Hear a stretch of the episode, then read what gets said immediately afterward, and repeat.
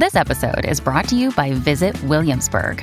In Williamsburg, Virginia, there's never too much of a good thing. Whether you're a foodie, a golfer, a history buff, a shopaholic, an outdoor enthusiast, or a thrill seeker, you'll find what you came for here and more. So ask yourself, what is it you want? Discover Williamsburg and plan your trip at visitwilliamsburg.com. Another day is here, and you're ready for it. What to wear? Check. Breakfast, lunch, and dinner? Check. Planning for what's next and how to save for it? That's where Bank of America can help. For your financial to dos, Bank of America has experts ready to help get you closer to your goals. Get started at one of our local financial centers or 24-7 in our mobile banking app. Find a location near you at bankofamerica.com slash talk to us. What would you like the power to do? Mobile banking requires downloading the app and is only available for select devices. Message and data rates may apply. Bank of America and a member FDIC. Hello, everybody, and welcome to another Q&A edition of Optimal Relationships Daily, episode 1447. I'm your host, Greg Audino. It's very good to be here with you today, hoping you feel the same. Now, this time we'll be taking a look at a question regarding just how much other people are thinking about us. Now, this is interesting. Do the things that we do really matter to others? Just how many people are really paying attention as much as we might think they are? This is a big question that many of us face, especially as we age, and I'm excited to break it down today. So let's hear what's on this listener's mind and start optimizing your life. I'm studying personal development more these days, and one thing I've heard a few times isn't sitting well with me. It's the idea that no one else really cares about what we're doing as much as we do. I have a hard time believing that people are so preoccupied with their own lives that they truly don't think at all about me and what I'm doing.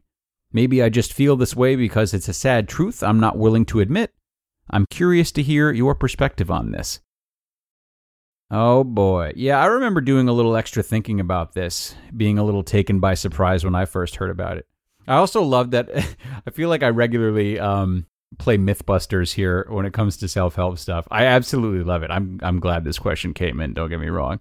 Uh, it's just a fun role to be in. So I think this is a realization that everyone comes to at some point, and for some people, that point is when they're learning about personal development, as you are. Um, it took me a while to realize that it's not always the Greg show which I think is a combination of the years I spent working as an actor and the fact that I was just raised around supportive friends and family. But enough about me. Uh, my perspective on this, yeah, generally, I think it's true.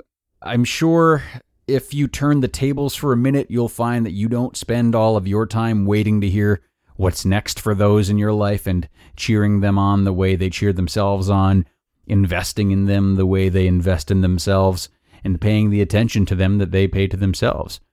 However, I also feel as though the drasticness with which this fact is presented in self development reading, and therefore how jarring of a realization it can be, are slightly overblown.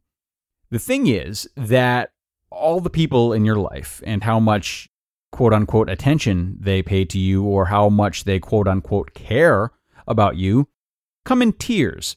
And depending on what tiers these people fall in, they focus on you in different amounts.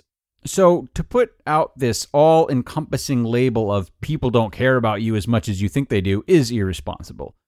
Obviously, your mother is going to root for you and pay a lot more attention to you and gain more joy from you doing well than your third cousin is.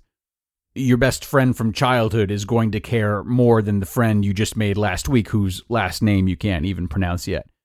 Family, distant family, friends, close friends, acquaintances, strangers, fans. There are many, many tiers, you see. And those tiers even go beyond the level of closeness to you. They stretch into the level of closeness those people have with themselves. Some people are more secure, others are more insecure. Some people compare themselves to others, some people don't. Some people have a lot going on in their own lives, some people have very little. These factors also determine how much time or desire they have to spend on you or anyone else. Generally, the more value people create for themselves in their own lives, the less time they'll have to think about you, but the happier they'll be for you.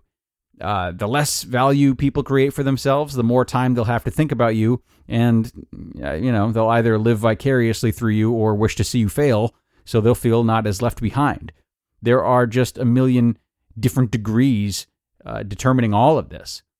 And also keep in mind that for all of these people spending different amounts of time, energy, and enthusiasm on you, they all have different interpretations of who you are, too. You show people different sides, you bond over different things. A strong experience you have with someone might be the lens they always see you through, in spite of how much you change over time. So, as with everything, there's no blanket answer, just a lot of gray area. So, hooray for never having concrete answers about anything. Welcome to Optimal Living Advice.